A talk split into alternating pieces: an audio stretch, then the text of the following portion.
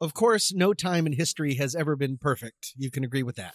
Yes. But if you suffer from anxiety and are looking for help, the current time compared to the past isn't that bad, especially if you're a woman. Why? Because men are historically the worst. Just the worst. And I'm not talking out of school. Everyone kind of knows this, except for jerks that have tiki torches. Yeah. They're the worst. They're the worst. And I wanted to bring up something that I think some people will know a certain about. I did a little bit of more research and learned about it. What do you know about the idea of female hysteria, Pete? I don't know a whole lot, although I did go to a play once that was about the first vibrator. Does that count? Yes, it is very much involved. And until now, I didn't know if we could say the word vibrator. Good to know. Oh, check that off the list. We'll get to that later. Yes, it was an actual medical diagnosis for hundreds of years. Would you like to know the symptoms? Sure. They include faintness, nervousness, sexual desire, lack of sexual desire, insomnia, heaviness in the abdomen, shortness of breath, irritability, loss of appetite for food, or, quote, a tendency to cause trouble. And it was all for females. It sounds like it was a diagnosis for not having a vibrator. Right. It was pretty much it was a delivery device for misogyny. Yay! Now, yes, we will get to the V word that you keep saying over and over again. But what I didn't know, does it make you uncomfortable, Tom? Is there a phobia? I'm just getting used to it. Anxiety? I had written around it because I didn't know. I don't know. We're still figuring this podcast. I know it's episode 8, but this is just uncharted territory. Let me just put it online. Vibrator feels good. Feels right. Good. I always pictured the idea of female hysteria and, the vapors and the fainting couch to be connected to Victorian times, a time of really great repression. What I learned is the idea of female hysteria dates back to 1900 BC. Right? Misogyny for the win. Back in ancient Egypt, the first descriptions of hysteria within the female body were found recorded on the Kaihun Papyri, which is a collection of ancient Egyptian texts discussing a bunch of stuff, but a part of it was mathematical and also medical topics. And then later in Plato, we all know Plato, right? Legendary smart guy. In his dialogue, Timaeus, he compared a woman's uterus to a living creature that wanders throughout a woman's body, just out on a stroll, blocking passages, obstructing breathing, and causing disease. And this concept of a pathological wandering womb was later viewed as potentially the source of the term hysteria itself, because the Greek cognate of uterus is hystera. So it obviously comes from way back. We wanted to make sure that women were guilty of a lot of stuff. This idea of the uterus causing all the problems, of course, led much later and very horribly to women having their uteruses removed, thus the term hysterectomy. Removing the hysteria. Exactly. Removing the hysteria. Oh, having your uterus removed in current days is an actual procedure, but we don't do it because it has a tendency to cause trouble. We do it for actual medical concerns. Thank goodness. Now, there's good news. We were learning so much stuff throughout history that the diagnosis changed, because up in the 17th century, luckily, it was blamed on demons and demonic possession. That makes much more sense. Right? Yeah. So much better. Yeah. And then in the 18th century, the supposed cause of hysteria moved from the uterus to the brain. So that's good. So at least it's getting around the idea of having a mental problem. But of course, they were categorized as being mentally ill. And that led some women being forced to enter insane asylums, or as they like to call them then, sanatoriums, which sounds even more terrifying for some reason. Really terrifying, yeah. And it goes on from there. Actually, George Beard, who we talked about before, he came up with the term Americanitis. He was the father of American psychology, and he came up with a list of 75 different diagnoses that could be attributed to female hysteria. One of them a witch? Oh, I'm sure. It was periodic witchness. It's female hysteria. She must be a witch. Yes. And if she floats, she's a duck. Right. Anytime that you were going against what was either perceived as normal, or you were turning down your husband's advances, or anything, it could all be put under the fact that clearly you were hysteric.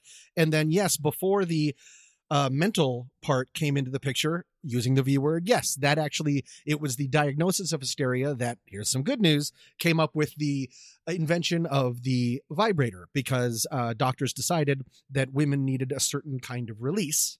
in order to release the hysteria into the, I don't know, universe. I don't know where the hysteria went. But so there was all sorts of fun doctor visits as far as that's concerned. This is all gross and disgusting, and I hate history. Yeah. It does make me feel better about the time we're in. And on the other side of it, the good thing is, lucky for us, the male sex organs have never once caused a problem in history. So keep it up, men, literally and figuratively.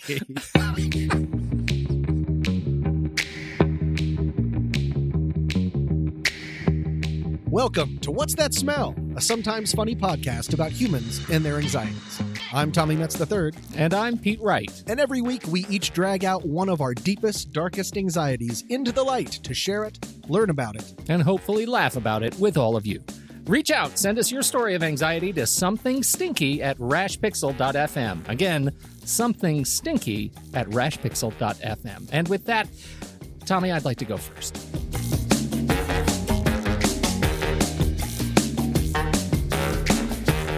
Do you wonder after, this is episode 8, Tommy, we've been talking about our anxieties now for a long time. Do you start to wonder, or have you ever wondered, why you don't have anxiety about some things?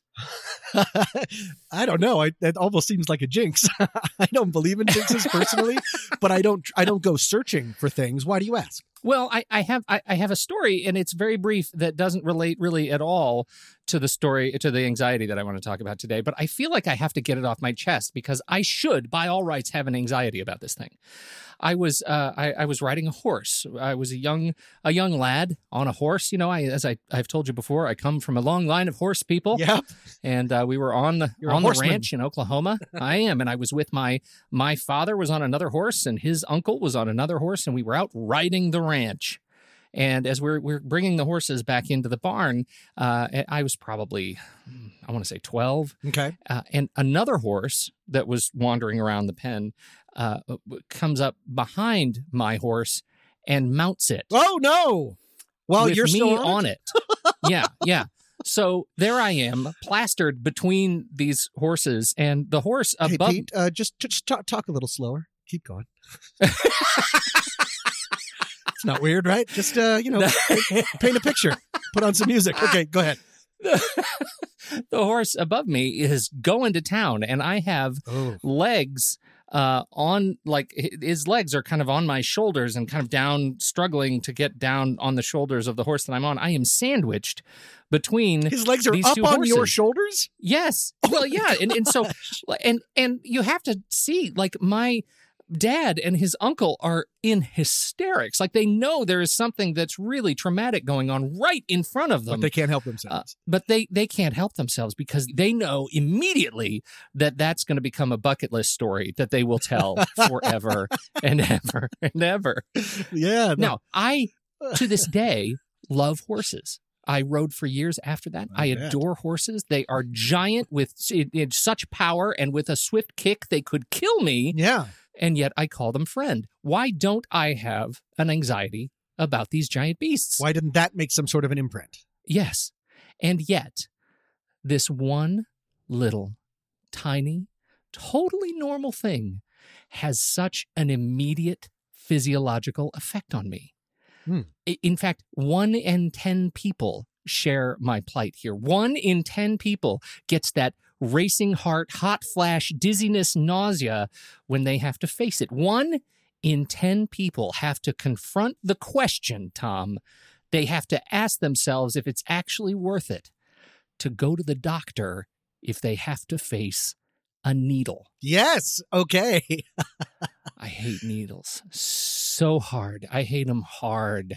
Did a needle ever try to mount you? No, because then you'd be fine. Right. Then you'd call that needle friend.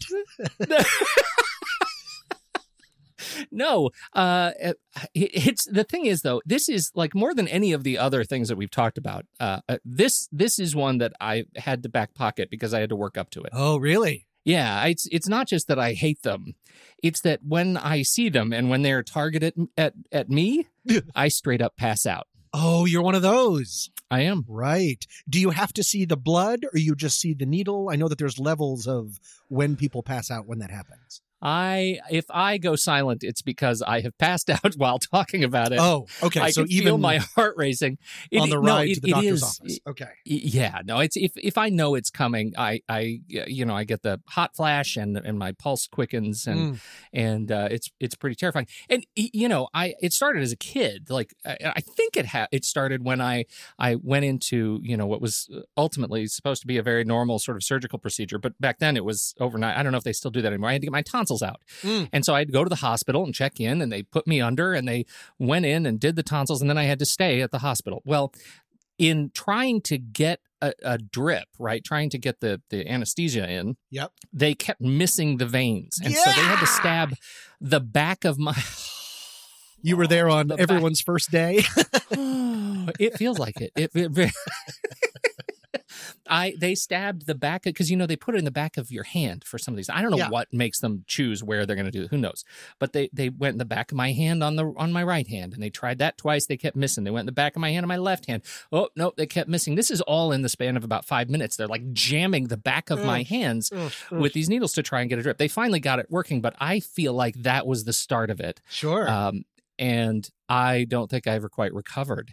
And, you know, then I would start sliding. You'd have to go in for a blood draw, you know, for the doctor. I would just slide out of the chair, just straight to the floor. I'd slide out of the chair. Eventually, they start laying me down, you know, before they do that, before they approach me with a needle. Were you sliding because you passed out, or sliding as some bizarre way to escape? They'll never see this coming. That would have been super smart. Yeah. No, just because I would lose it. I'd pass out. Oh, now, I don't have, some people suffer from, it's called a vasovagal syncope. Ooh. And the passing out part. And I don't have what's called a convulsive vasovagal syncope. And convulsive can be either epileptic or non-epileptic. And this is obviously, this is just related to the needle phobia that happens. And so you have life insurance. Do you have life insurance, Tom? I do. I'd like to tell you about a plan. Okay. Look, they send somebody to your house. At least for ours, they send somebody to our house, like a roving blood draw, a roving phlebotomist, to come to your house to take blood for your life insurance physical. At least they did for us. It was very convenient. It was great. Except for I'm sitting at my kitchen table and she tries to draw blood and she approaches me with the needle and I go down. I pass out. And in that process, I will never forget, I had a dream or like a life flashed before my eyes, but it wasn't my own. It was the administrative assistant's life who worked at the company that I worked for at the time. And I happened to have been holding or looking at a Christmas card that she'd sent us with a kind of collage of photos. And so I was suddenly in her life living those memories as I was passing out while they were trying to get blood. What? How ridiculous. Like that is such a clear memory for me. What is that? Yeah. Why? I don't know what that means. It's just weird, right? That's a weird thing. What if that's what death was like? At the very end, you're like, I wonder what my mailman is seeing. That sucks. I'd like some sort of a montage with music or something. All right. But go ahead. Yeah. What was so funny about that whole experience is that, in fact, afterwards, she did get the blood, but she told me, she said, don't worry, I had to get to use the infant needle. Oh. The infant needle. I'm a grown-ass man, Tom.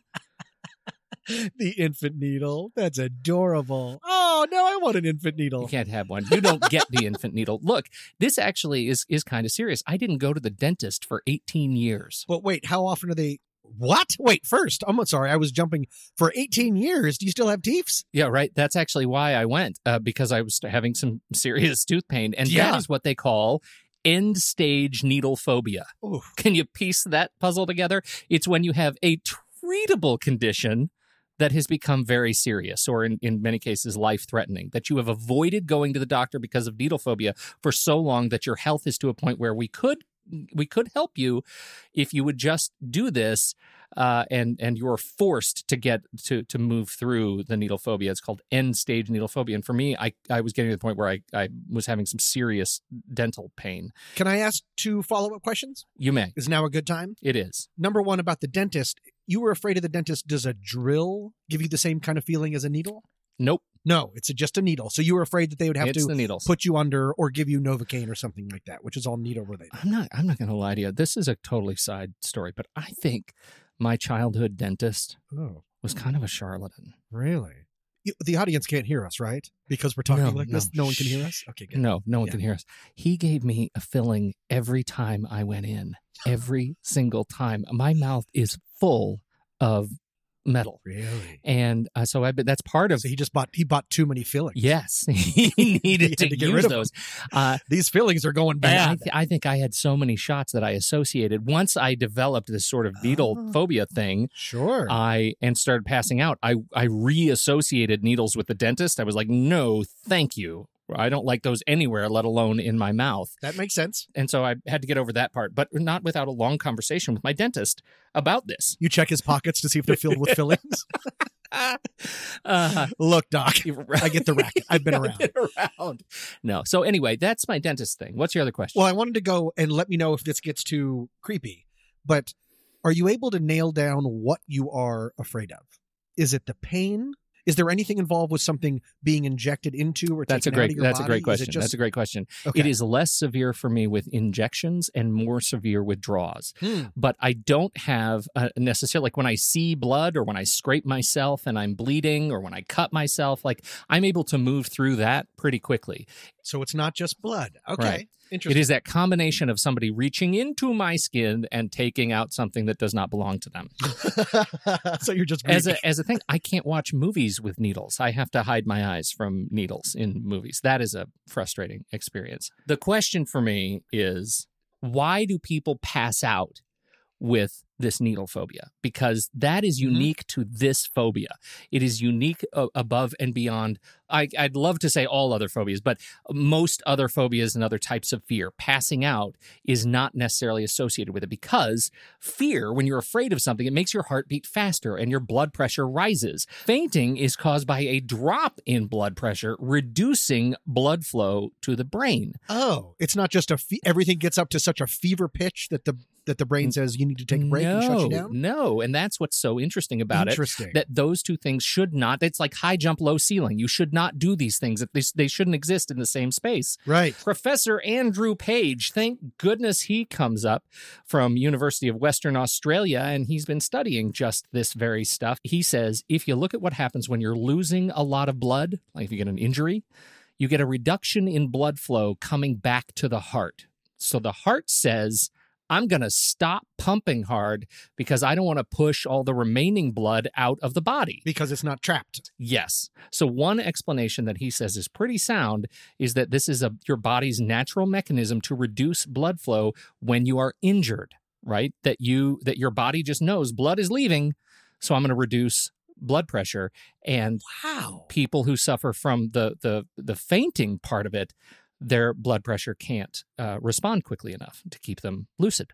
Okay, but so are you, by that same definition, if you're telling your brain that blood is leaving, because the stuff that's taken out in a like if you're having blood drawn isn't very much, right? So I'd be surprised if your brain could immediately go, "Oops, I sense a little bit of a drop. Let's shut everything down." Versus, is it you telling your brain heart connection that this is happening? It has to be somewhat psychosomatic, right? I just don't know. I mean, the wonders of the body that we don't know, right? But that's fascinating that you're having that kind of a talk, and then you have such a physiological response. Exactly. I mean, I guess we do that all the time, but wow, that's really interesting. And it gets more complicated with a secondary fear, that fainting can also create this secondary fear where you begin to fear you'll faint as much as you fear the needle itself. And that makes it even more difficult to overcome. So I don't like it one bit.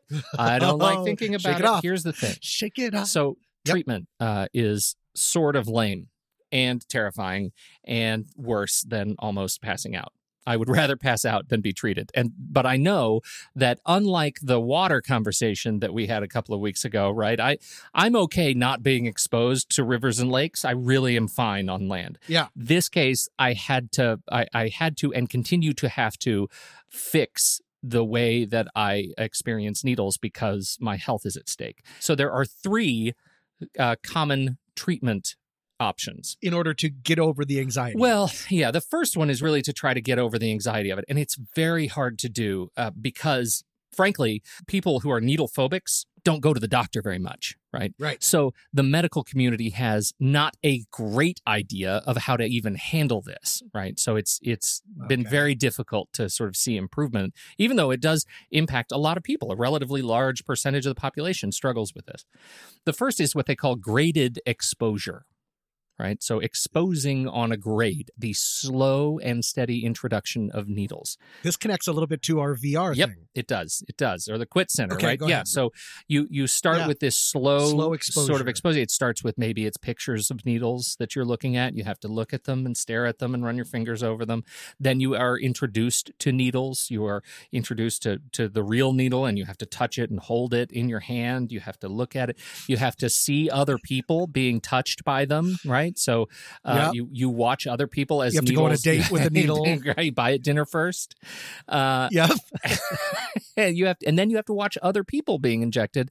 The ultimate goal, once you get through all those steps, is that you are able to be injected themselves. And I read this story about this woman who's been through this treatment, and she went from being broke and destitute because she was terrified of needles, going to the doctor, her health was failing. And now she is a nurse assistant in a dentist's office and has to prep needles every day. And she said, if without this treatment, I wouldn't have a job, let alone this job.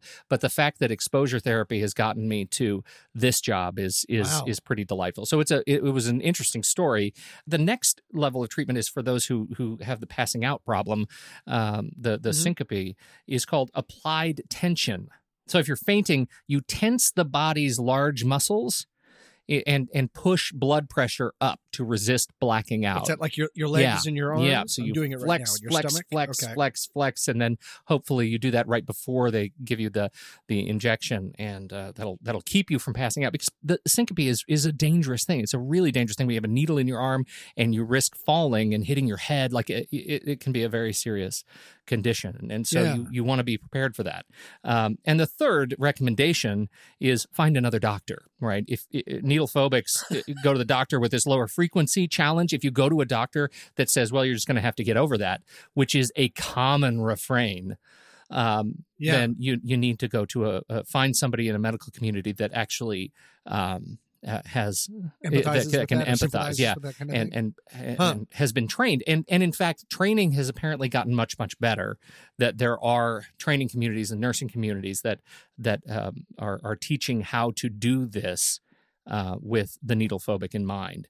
Do you have out where you are? There's a lot of them out here. Apparently, a dentist that just puts you to sleep. There's advertisements all over, or maybe it's just all by my apartment, but that the whole idea is that if you have a dental phobia, you go in, and no matter what it is, they're just taking a look, they're giving you a cleaning, you're out. Yeah. They put you out, not with a needle, they put something over your nose. Yeah, they put the gas on. Yeah. And they gas you out, and then you wake up, and I don't know which I'm more scared about. The idea of walking into a room and someone jumping at me with needles, or just saying, hey, you just met me, I take your insurance. Goodbye for half an hour. I'll take over from here. I'm not sure. I have been gassed once at the dentist's office, and it was for, I don't even remember what the procedure was, but I do remember that I started singing the song that the Bring Out Your Dead guy sings in Monty Python. I'm so happy. And I started singing that and trying to control my own gas levels. And they had to actually restrain me. So not a great candidate, but I love the idea.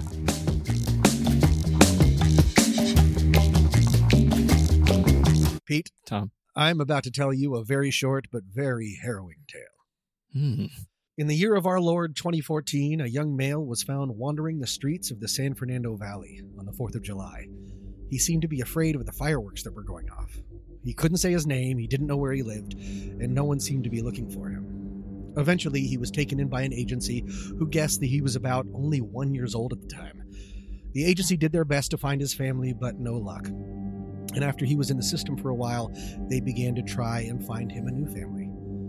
He was taken in as a foster, with the person only agreeing to keep him for about 4 months maximum, or less if he was able to find a forever home. Less than 2 months later, he was adopted by that same person, who decided his was the forever home that was needed.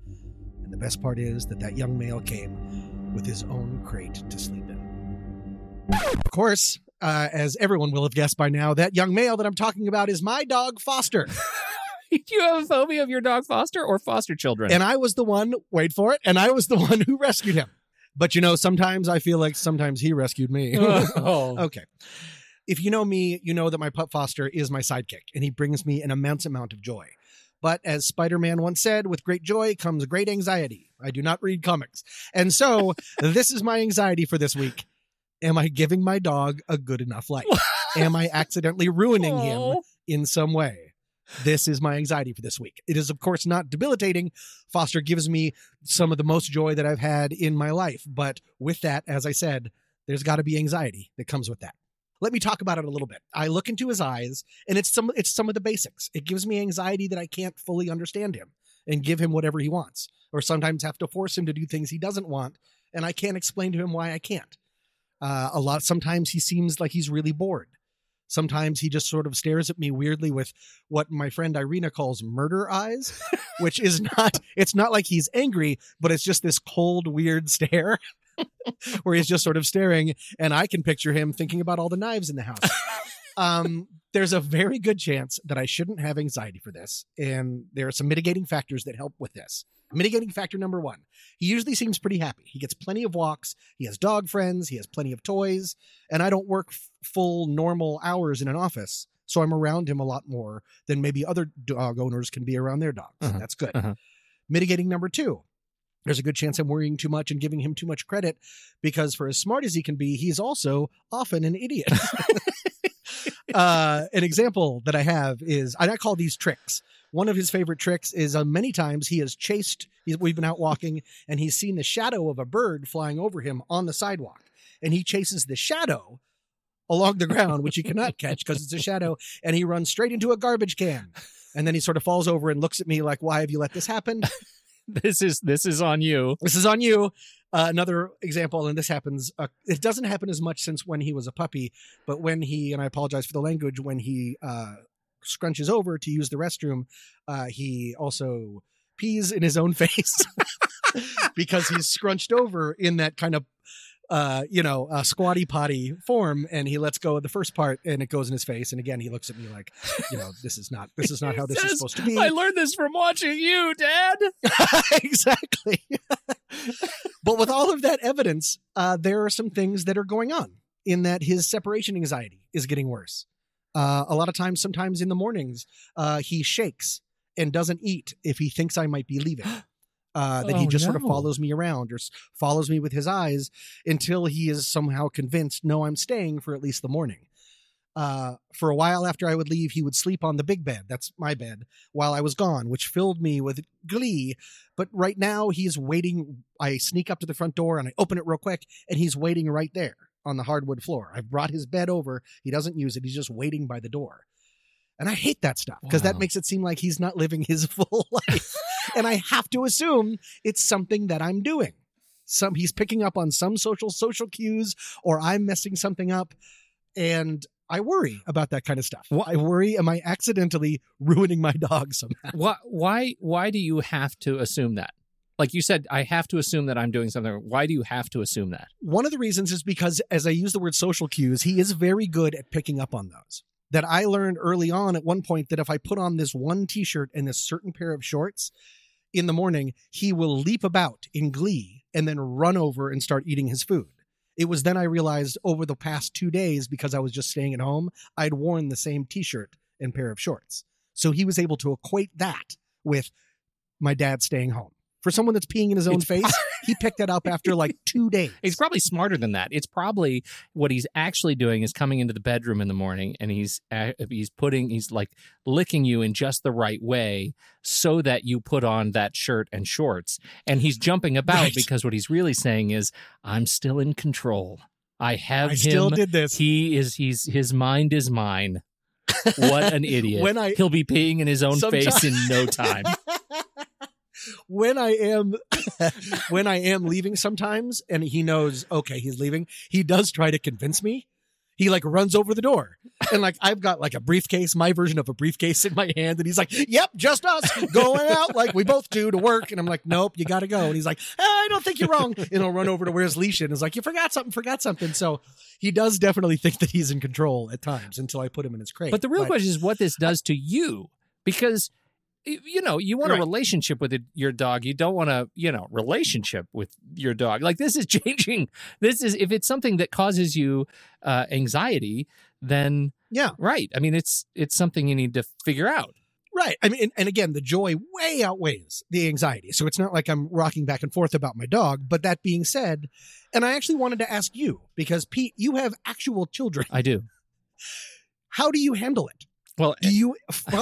I would think that fatherhood, especially in early. How old are your kids? If you're 11 and 15. 11 and 15. So up to 11, that's based on nothing. Did you ever feel anxiety of what am I? I mean, you are their portal to the world. Did you ever have any worry of what am I doing? Am I messing up? I mean, I would think that for me, that would be really serious because I'm feeling it about a dog. Yeah. Yeah. I absolutely did. And still do, because now, you know, now that they're older, I'm sort of done. Like my job as they're teenagers is to, you know, pretty much keep them fed until they can pay for their own food, right? Keep them healthy and alive until they move out. Yeah. But I'm not changing the way they think at this point. That's coming from so many other sources. And so if they do something I don't like, it means I've really failed. So you do take that. And it's way too late. And it's too late. Okay. Yeah.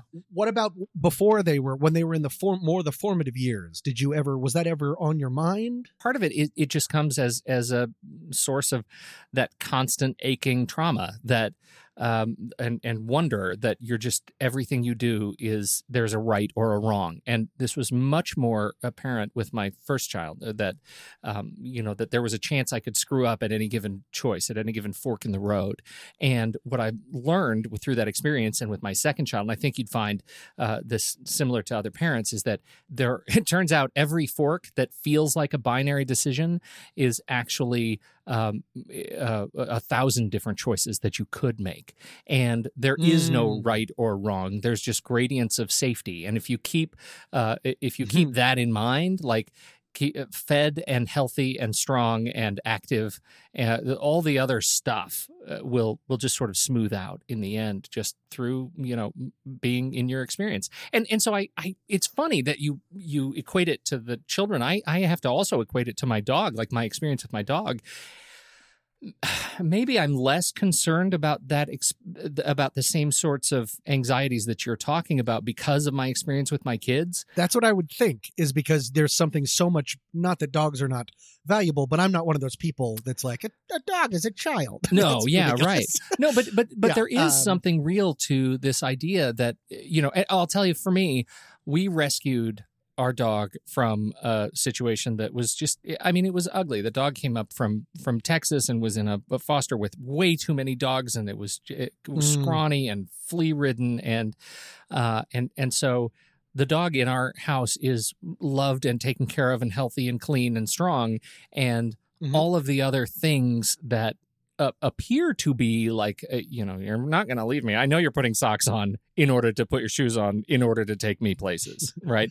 Right. I know that that's the presumptive argument. And when that doesn't happen, you know, yeah, okay, maybe I get a chicken treat out of the deal as I go sob by the window alone. But I just am able to kind of let that go, because I know when we come home, it's so much appreciably better than the experience that the dog had in the first place. It's a good point. No, that's a good point. No, that makes a lot of sense. I'm trying to help, man. I'm trying to help. I talked to our friend Joy, a really good friend who is a professional animal trainer. Oh, that's right. Because you live in fancy-dancy LA, and there are every 10th person is an animal trainer, so you have access to these kinds of weird resources. Yes. I don't know if every 10th person is an animal trainer, but definitely involved with the arts or the industry. Yes. She trains. I guarantee that everyone listening to this has seen one of her dogs, cats. She's trained bears before in commercials, movies, television, everything. She's great. And she, Foster, of course, loves her. Her point to take away, and how this is universal and goes to what you were saying, is to take away the importance on non-importance things. That past dogs, that's something anyone with anxiety should try to relate to. Yeah. that if you love one side of things but dread the other, maybe take a look at the plus or minus of what you're getting out of that situation. And again, take away the importance of non-important things. As you said, is he safe, fed, walked, warm, socialized, and has stuff to do? Mm-hmm. Yes, 100%. And that's better than being running around on the streets, not be able to say his name because he was a dog on the 4th of July. Is he still a bit goosey sometimes? So be it, because Pete, I'm fed and safe and walked and warm and socialized and have stuff to do. And I'm on a podcast about anxiety. It's okay, because overall, I'm doing fine. Yeah. That's why we're able to laugh about this stuff, because it's not a, we try to learn about things, but it's not a serious mental health. If anyone is listening to this for serious mental health issues, please go back to the iTunes Apple Podcast Store. You're making a horrible mistake. Try not to let the small stuff take over your life. Think about the important stuff as much as you possibly can. And I know that that's such a easy Band-Aid to put over things, but it does put things into perspective, that I have a bundle of wagging joy looking at me and looking to me for guidance and love every day. And the dumb part of me wants to tear part of it down and try to poke at it to find anxiety. And I'm able to make the decision as much as I can to let some of that go and just enjoy the good parts, because that's the important stuff. Until the murder eyes. Yeah, until the murder eyes. Until he forces me to pee in my own face.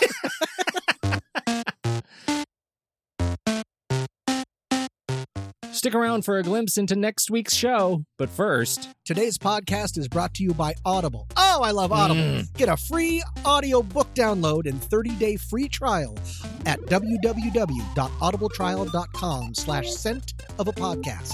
There are over 180,000 titles to choose from for your iPhone, Android, Kindle, or MP3 player. Tommy, I've got the book this week, and I know when I say it, it's going to be something that you're going to think is a real downer, but I encourage you to just stay with me.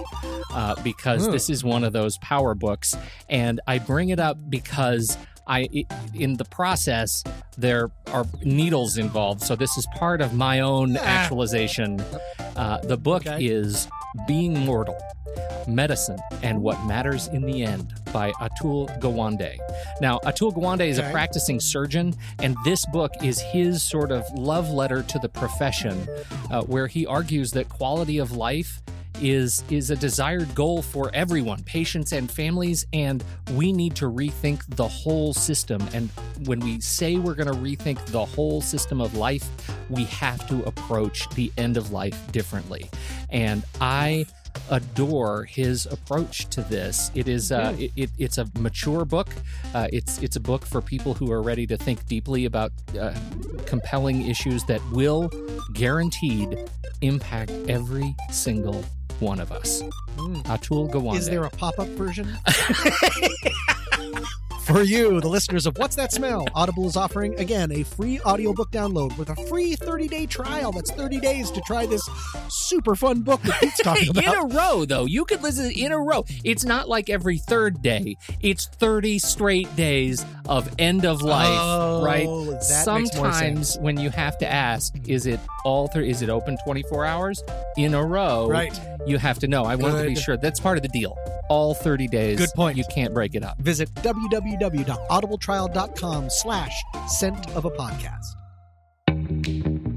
And today's tune is Doodah by Grand Torino. We don't pay to advertise this show, so we appreciate you sharing it with others you think would be interested. And how you share it, we don't care. Email, talk to them on the street, yell it from the windows. Share it on Facebook. You could share it on Facebook. That's a great way to do it. And since we're a new show, those 5-star reviews in iTunes and Apple Podcasts really help others to discover what we're doing here. So if you like what you've heard, if you think that we've said something or talked about a subject that has touched you in some way, share the love with a review and a comment, and pass the show on to a friend. It really helps you guys, and we really appreciate it.